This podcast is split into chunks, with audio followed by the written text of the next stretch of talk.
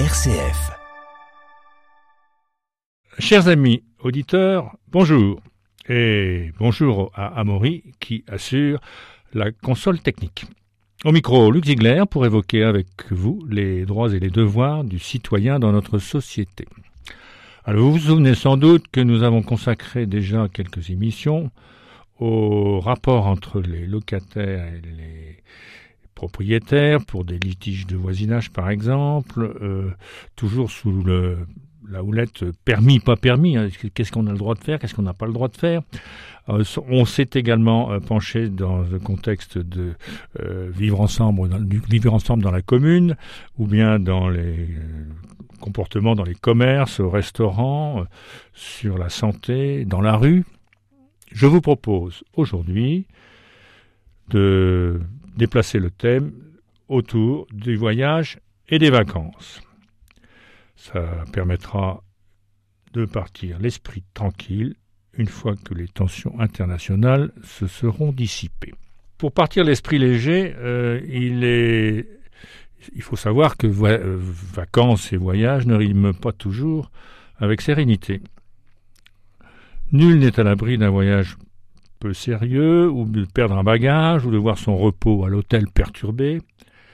Pour être sûr que vous passerez de bonnes vacances, nous avons recensé quelques-unes des questions auxquelles vous pouvez être confronté et y apporter une réponse légale.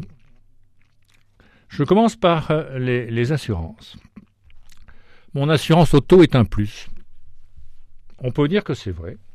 Le conducteur et ses passagers ont droit à une aide matérielle, logistique, dépannage et parfois social, soutien psychologique en cas de sinistre, panne, vol ou accident d'automobile en France et dans de nombreux pays étrangers. Cette assistance est à une distance minimum de votre domicile, en principe. Cela varie du simple remorquage au garage le plus proche ou à la fourniture d'un véhicule de remplacement pour plusieurs semaines. Ça, ça dépend aussi des dispositions qui sont prévues dans votre contrat. Est-ce que ma carte bancaire peut me donner des garanties? C'est également vrai. L'idée au paiement par carte permet effectivement de couvrir le titulaire et sa famille, conjoint, concubin, enfant. Comme pour l'assurance habitation, un rapatriement médical et le remboursement de frais médicaux à l'étranger sont prévus, à la concurrence d'un plafond de parfois de plusieurs milliers d'euros. Mais euh, là aussi, ça dépend aussi de la, catégorie de la carte dont vous êtes détenteur. Et la carte euh, Gold ou Premier, je, pense que ça s'appelle comme ça, euh, vous donne des, droits ou, vous, ouvre des indemnisations qui sont plus conséquentes. Autre question. Mon assurance habitation me protège-t-elle pendant mes vacances? Oui, c'est vrai. L'assurance de votre domicile comporte en général un volet d'assurance qui peut vous aider lorsque vous êtes loin de chez vous. En règle générale, il existe, une aide remboursable ou pas qui permet de prendre en charge ces dépenses d'urgence si vous êtes fait voler votre portefeuille, c'est aussi les frais médicaux à l'étranger ou la possibilité de rapatriement jusqu'au domicile par avion, par train ou, ou par taxi. Bon, jusqu'à maintenant, le paysage est plutôt agréable. Est-ce que l'assurance voyage ne sert à rien? L'assurance voyage qu'on vous propose bien souvent quand vous prenez un avion ou quand vous devez effectuer euh, un transport quelconque. Eh bien, c'est faux. Euh, elle sert quand même à quelque chose. En plus de la carte européenne d'assistance euh, maladie, c'est EAM, qui peut être obtenue sur le site amélie.fr, une prise en charge est prévue dans le système médical de l'ensemble des États de l'Union. Union européenne, bien entendu. Mais pour certaines destinations, afin d'éviter qu'un gros pépin ou qu'une prise en charge médicale se transforme en galère financière, l'assurance voyage est utile. Ainsi, si vous partez visiter le Grand Canyon aux États-Unis, euh, si vous allez au Canada, au Japon, même en Suisse, un séjour à l'hôpital euh, euh, se chiffre en dizaines de milliers d'euros.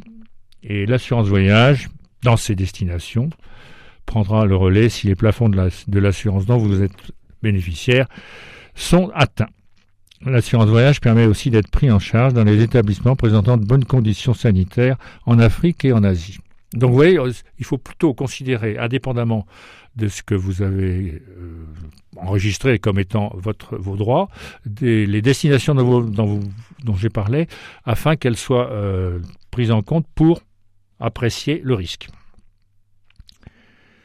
J'ai acheté un billet d'avion et un séjour, mais mon opérateur a fait faillite. Tant pis pour moi. Non, il ne faut pas être si pessimiste. Les voyages organisés sous forme de forfait, euh, vol ou hébergement sont garantis en cas de défaillance du fournisseur. C'est le code du tourisme. Les organisateurs de voyage sont obligés de souscrire une assurance dont le nom et l'adresse doivent figurer sur votre contrat. Et en cas de problème, vous pouvez vous adresser à cet assureur. Dans l'hypothèse où le tour opérateur est en faillite, vous devez également déclarer votre créance auprès du représentant des créanciers, qui est mandateur ou liquidateur judiciaire, désigné dans le cadre d'une procédure de redressement. Et vous avez deux mois après la publication de la procédure de sauvegarde pour euh, effectuer les démarches. Donc là, euh, effectivement, c'est un peu plus complexe, mais c'est surtout, il faut surtout retenir l'idée qu'il faut gratter un peu parce qu'on n'est pas en fait en dehors euh, d'une possible indemnisation. Alors en voyage maintenant, nous allons passer aux euh, valises qui se perdent. est-ce qu'on peut se faire rembourser?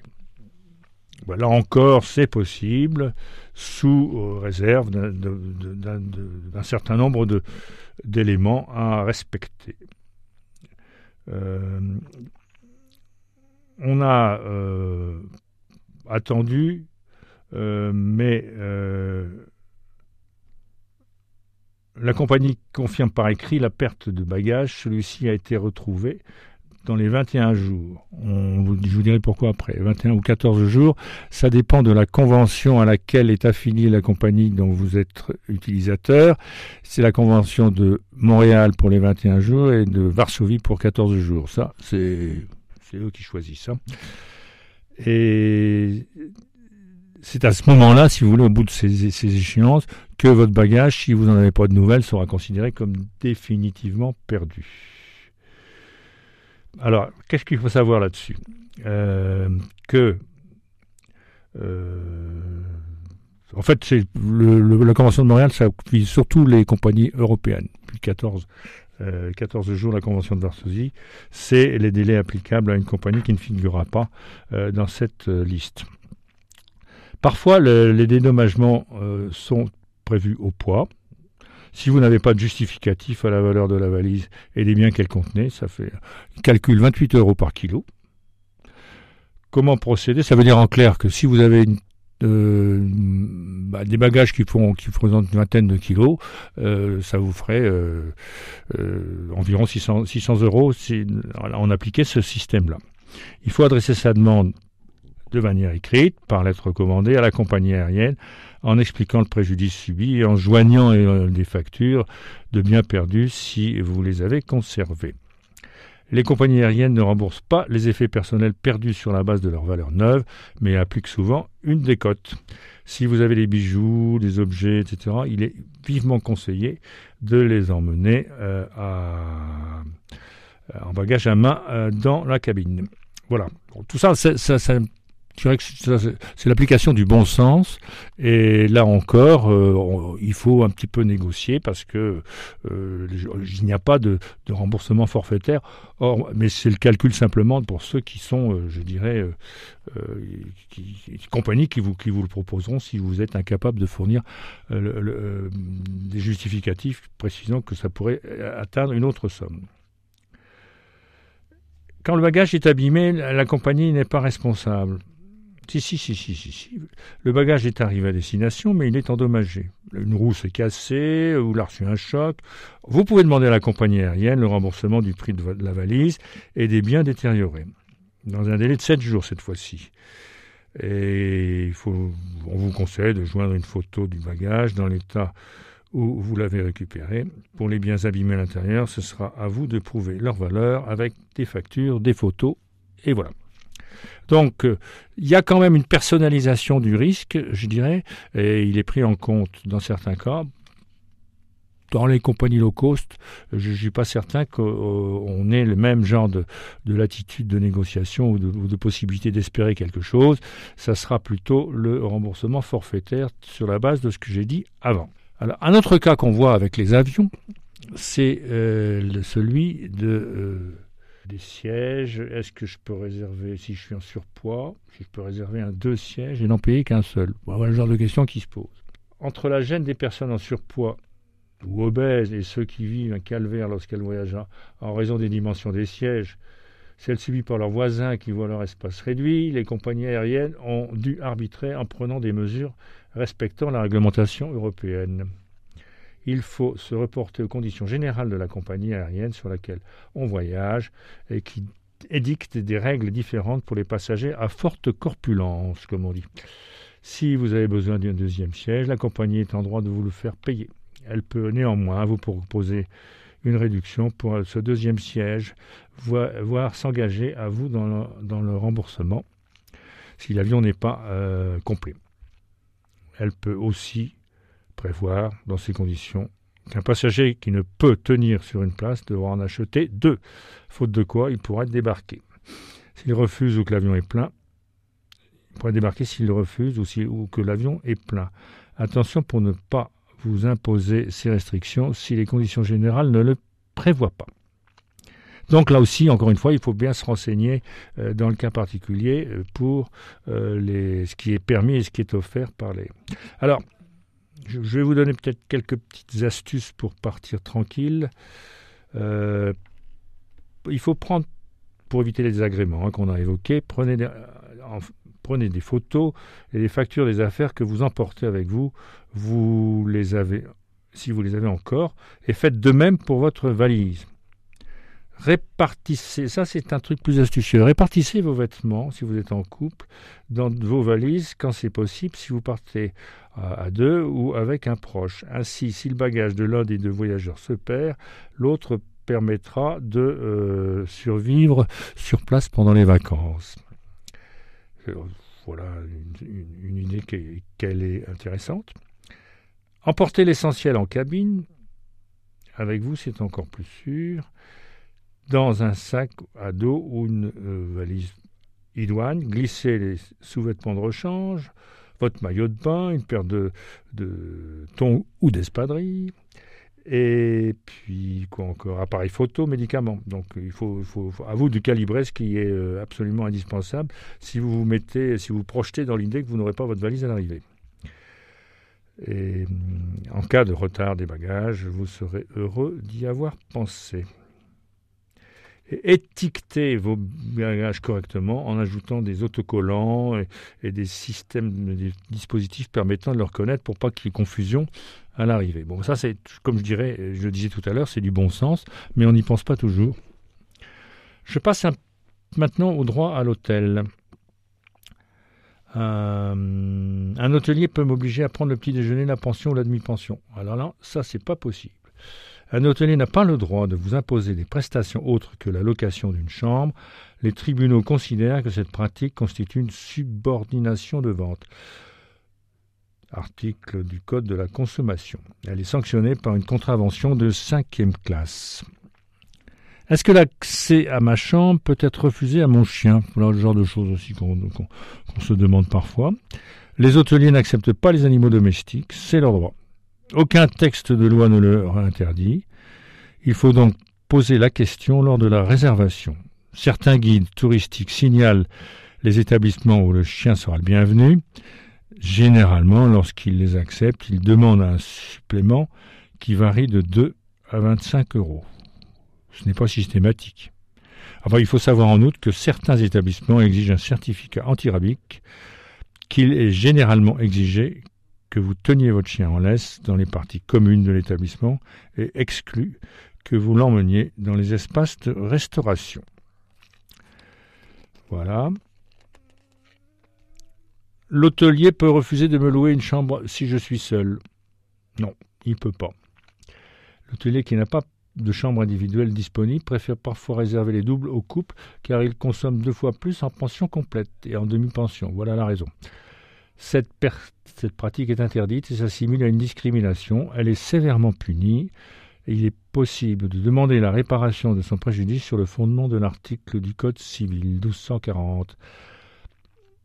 Les juges pourront accorder des dommages et intérêts. En revanche, l'hôtel peut faire payer à un célibataire le même prix qu'à un couple pour la chambre double. Il lui est simplement interdit de facturer un supplément destiné à compenser l'ensemble de double pension.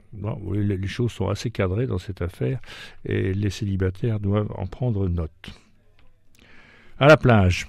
Euh, je n'ai pas le droit de pêcher autant de palourdes que je veux. Ça, c'est vrai. Il est impératif de se renseigner auprès de la mairie et de l'office du tourisme pour connaître les règles de la pêche à pied dans la euh, station balnéaire où vous vous trouvez. Il existe une réglementation stricte, par exemple en termes d'outils de pêche, de taille, de région et de quantité, 3 kg au moins, 3 euh, kg et au moins 4 cm par palourde. Je peux camper sur la plage. Ça, c'est complètement interdit. Il est interdit de faire du camping sauvage et de dresser sa tente sur le bord d'une route, d'un site classé, d'une réserve naturelle, d'un monument historique ou, euh, ou, le rivage de la mer. Est-ce que j'ai le droit de ramasser des coquillages et des galets?